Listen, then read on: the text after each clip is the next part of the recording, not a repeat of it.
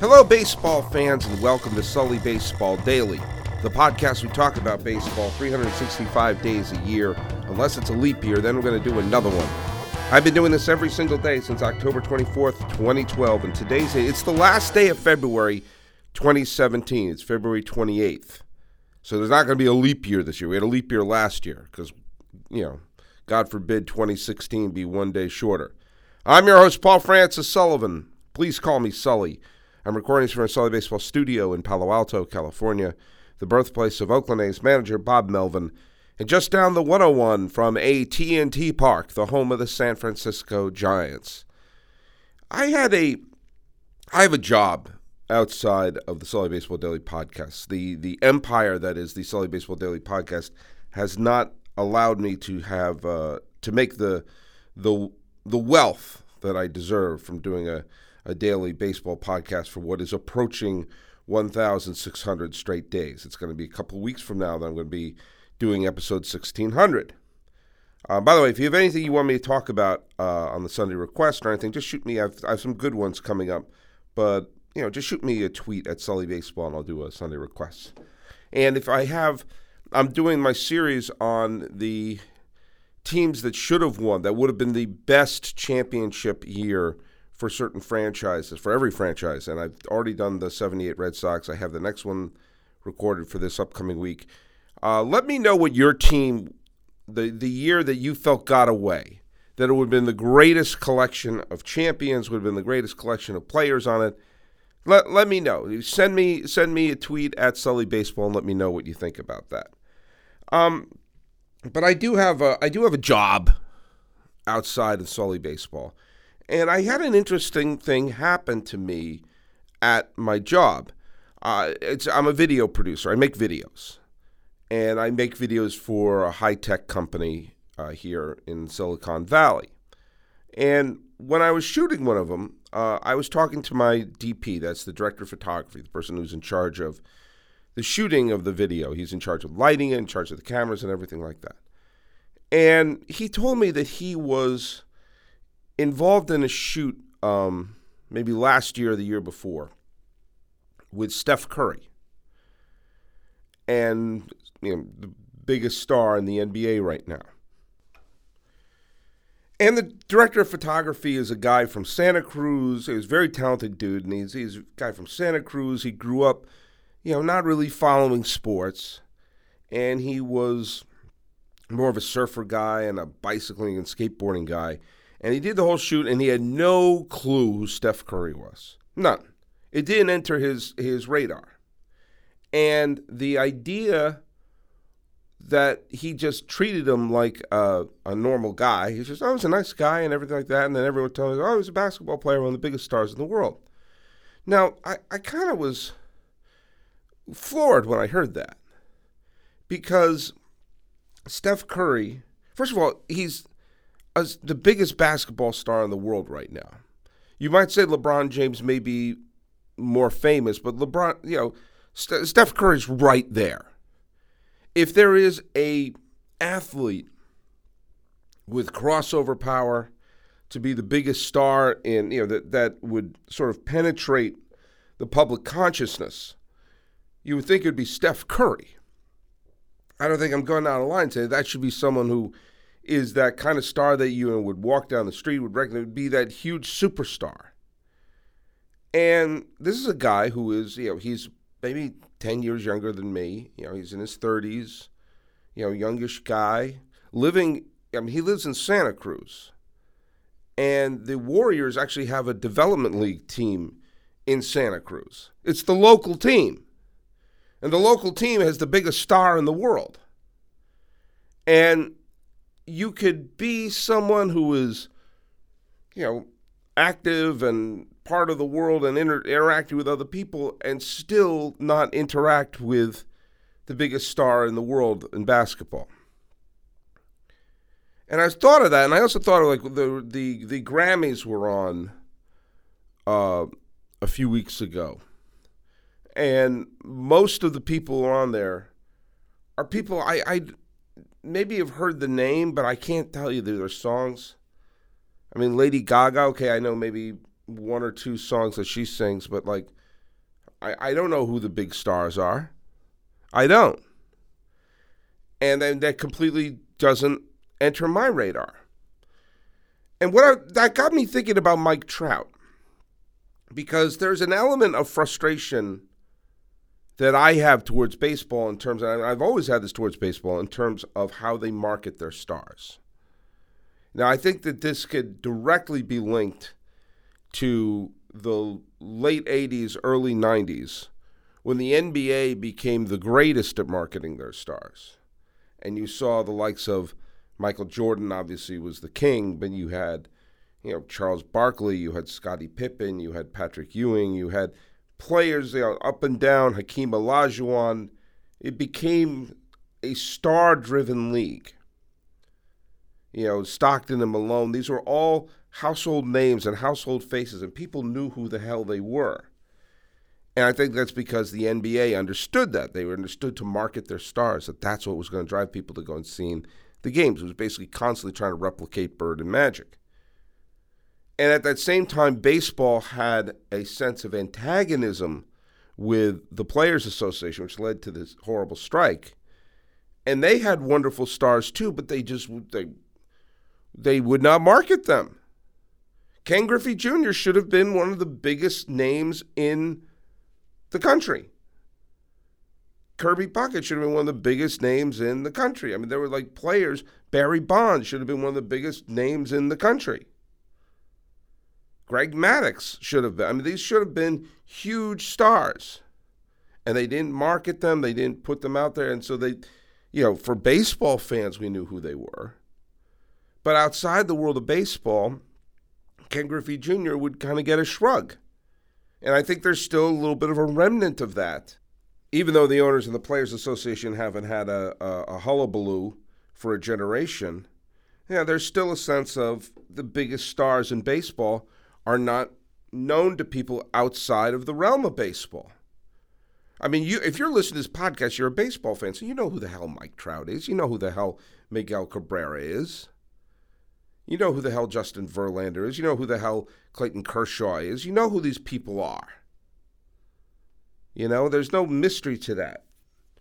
But outside of it, you know, Mike Trout could walk into any place other than a Subway sandwich place, and I think most people would not know who the hell he is. And there's a sense of frustration that I've always had because I want to have baseball be universal. I want to have baseball stars be the biggest stars in the world. But then I started thinking about the director of photography who didn't know who Steph Curry was. Perhaps, as I'm constantly, constantly trying to have dissuade us from the clutches and the trappings of nostalgia, that that is me being nostalgic for a time where there were crossover celebrities that meant something to everybody. Maybe that's not the case anymore. Maybe that's not the case that there's music that everyone listens to, that there are movies that everyone sees, that there are TV shows that everybody watches, and that there are athletes that mean something to everybody. Maybe that is something that is a remnant of the past, and wanting to have that is harking, is, is the proverbial you know, dinosaur barking at a comet. That, you know, you're an old thing wanting something that you have no control over, and in the end doesn't really affect you. So maybe Mike Trout will never be a universally known player because our culture, our sports culture, our entertainment culture has become so, you know, fractured and fractionalized and marked, you know, and and individual, and that's not a bad thing. I don't think that's a bad thing. I think it makes the quality of the product, whether it's the music or the music or the movies or the sports or whatever it is you follow, you're not trying to please everyone so you can make good quality a good quality product. But maybe there is a frustration of like, oh, I wish you know, why isn't Mike Trout known by everybody? Because maybe he'll never be. Maybe that concept is gone. Maybe that's something if if we're making it so everything is individualized. Look at the look at where your screens are on your devices, on your phone, on your on your on your laptop, whatever it is. you can arrange it to completely cater to what you want. You can have your news feed be from the sources you want, about topics you want. You can arrange it so you get alerts about things that you want. You know, mine is gives me alerts on baseball stuff and everything. And people in the culture of of music and movies I, am and and football could just sort of zoom right past me, and I'll never know. You know, football is still the biggest sport in the country, and I think I can name maybe eight NFL players right now because it doesn't enter my radar. So maybe the notion of a crossover star, you know, the few times it happens now, okay, terrific, but, you know, maybe that's just something that doesn't happen anymore. You know, if you follow, if you looked at my Twitter feed and my Facebook feed and and things that I follow on, on, on you know news alerts and everything like that. You know, baseball is king. And you would think that the the ins and outs of the San Diego Padres would be a big piece of news for a lot of people if you just followed what I followed. And so, you know, the idea of Mike Trout not being a bigger star for people outside of baseball, well, maybe he won't be. And maybe there won't be gigantic crossover because maybe that's based upon a homogenized culture. Everyone turned on the show TV and watched the same damn thing. We all watched Happy Days. We all watched the Brady Bunch. We all watched, you know, Monday Night Football was the football game that everyone watched because it was the only one that was on. You know, when The Wizard of Oz was on once a year, we all watched it. When The Sound of Music was on once a year, we all watched it. You know, when the Charlie Brown Christmas was on once a year, we all sat down and watched it. There's something to be said about that. There's something good about that. But at the same time, now we have, hey, I want to watch something now and have it be something really good and something that caters specifically to me and what I love. And maybe Mike Trout won't ever be the kind of player who is known and beloved all around the world but for the people who love baseball, they'll get him, and he'll be their player that they, they cling to. An interesting thing is his manager. I was thinking about the Angels. You know, the Angels have Mike Trout, and I don't. I look at this Angels team going into 2017, and I don't see it. I don't see a playoff team. I think they'll be maybe you know marginally better than what they were last year, but I, I don't think they're better than either team in Texas. You know, last year they went what what the hell they they they lost uh, they they lost 88 games last year. 88 games. They won 98 games in 2014, and they lost 88 games in 2016. Uh, I don't think they're better than Texas, and I don't think they're better than Houston. I don't think they're better than Baltimore. You know, I don't think they're a playoff team. They have the best player in baseball. And I don't think they're a playoff team. Now, I don't know who to blame for this, except for the fact that you know they have Trout signed for a while. They don't have the team around them. You know, they spent they were spending money like crazy drunken sailors for a while. But like crazy drunken sailors, they didn't make the best decisions with their money. They're stuck with a Pujols contract. Now, Pujols can still hit home runs and he can still be a threat at the plate, but, you know, I mean, he's making, what, uh, like 30 million a year, whatever the hell he is. I think you can get a decent first baseman for that right now. You know, they're going to be wasting the prime of Mike Trout, and I and I've said before that that's – that's maybe one of the reasons why he isn't so well known and beloved. He's only played three playoff games his entire life. And, you know, some of it has to do with management, some of it has to do with ownership, and I'm sure some of it has to do with who's running the team. And with the clashes between Mike Scioscia and the GMs and the front offices on the team, it's very clear that this is Scioscia's team. Mike Scioscia is entering his 18th year as manager of the Angels. They were the Anaheim Angels when he started. They're now the Los Angeles Angels of Anaheim. I think they should be the California Angels, but what the hell do I know? But This is going to be his 18th year. I want you to stop and think about what that means for a second. That's going to be longer than Sparky Anderson was manager of the Tigers. That's longer than Earl Weaver was manager of the Baltimore Orioles. When you go through the history of teams, he would be the longest tenured Cardinal manager ever, longest tenured Reds manager ever, longest tenured Phillies manager ever, longest tenured Red Sox manager ever, longest tenured Indians, longest tenured Pirates, longest tenured White Sox, longest tenured San Francisco Giant, not New York Giant. No Yankee manager has ever been a, was ever held the job for 17 years. And that includes you know Miller Huggins and Joe McCarthy and Joe Torre and Casey Stengel.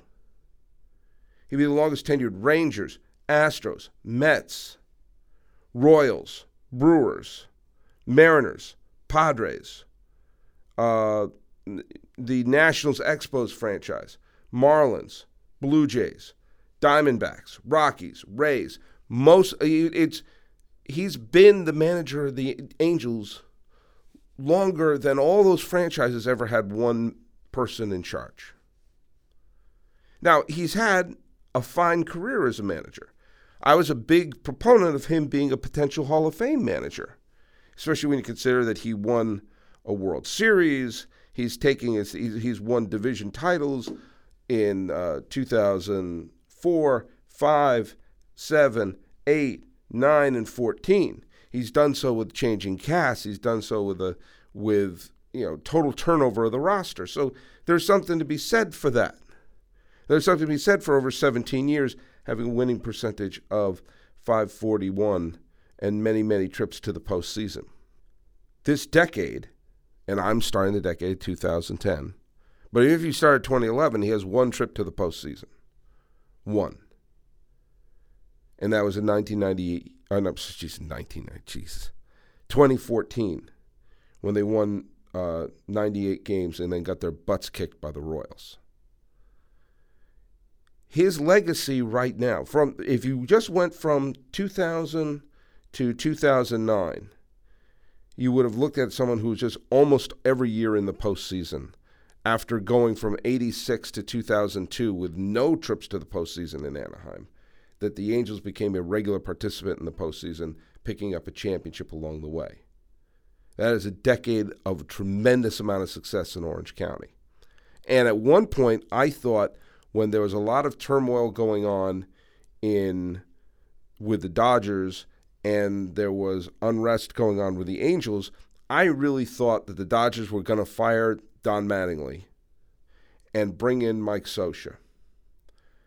And if that had happened, his entire tenure in Anaheim would have been that of a tremendous amount of success. But now, this legacy of the greatness that he had in Anaheim in the 2000s is a frustration of not adapting to the times and wasting the best talent of this generation. And I can't help but wonder if a change in Anaheim would be a smart thing to do. I can't, I, I don't have someone lined up, but perhaps there is a mentality of he's been there for, you know, this will be year number 18. That maybe there's a time to turn the page. Listen to all those franchises that I listed. That, you know, with, with every one of them I listed, eventually there needed to be a change. Eventually, there needed to be, do you know what? We need to have a new mindset here. We need to shake some things up. Now, is it that Scioscia has so much power with the team that that is no, not a possibility? That, that's I don't know the answer to that. But I do know the answer that the Angels are probably going to miss the postseason in 2017, which means another year of the prime of Mike Trout has been, I don't want to say wasted, but has been squandered. And the and if I were Major League Baseball, I'd be furious that their biggest star isn't on the best stage because he's on a team that can't get out of its own way, say for one year. And sometimes when you think about Sparky Anderson, Earl Weaver, Joe McCarthy, Joe Torre, all those teams that I just rattled off, that all those franchises at one point had a superstar manager, considered one of the best in the biz. And there was whether it was a mutual decision or a team decision or the manager's decision to just say, all right, it's time to move on. Look at he's going to be what 58 years old so it's not like he's a crumbling old man. And because of that you know if he manages deep into his 60s then you can look up and say god these guys be the manager of the the the angels for what a quarter century. He's coming up. He's approaching that. He's already going to be at 18 you know if you were born the year that he started taking over the Angels, this year you're either going to college or you're you're sending in your application. You know, there are players who are going to be drafted by the Angels this year who were who were born after Scioscia started managing the team. So, I mean, that's literally a new generation. Not even figuratively, an actual new generation. So perhaps when you have a star who will never have crossover because that's no longer the world we live in, but he should be the towering figure of the game. And he can't be if the team and the organization can't win. If all these things are together, maybe it's time to make a change. Maybe it's time to say, do you know what? We have to go in a new direction. We have a manager who is of a mentality of which at a certain time, the way he managed and the mentality he had worked. Just look at the results in the 2000s. But as a new generation comes in, there may be a different way of doing things. And maybe that's why he may have to step aside this year. I don't know. It's tough to fire a guy who's been there for 17 years. But it's also tough to look up and say, man, Mike Trout, he's not going to see a World Series in his prime. And he's a player that if my DP had said to me, No, I've never heard of Mike Trout, it wouldn't be as shocking as him not hearing about Steph Curry. Because, well, that's the world of entertainment that we live in today. So go to sullybaseball.com, like me on Facebook, subscribe on iTunes, SoundCloud, YouTube, Twitter, Stitcher, Instagram. I'm everywhere. The music is by Ted Thacker and Patrick Koliski looking at the world we live in now and, well, wondering if opportunities are being squandered. This has been the Sully Baseball Daily Podcast for the 28th day of February 2017. I'm your host, Paul Francis Sullivan. Please call me Sully.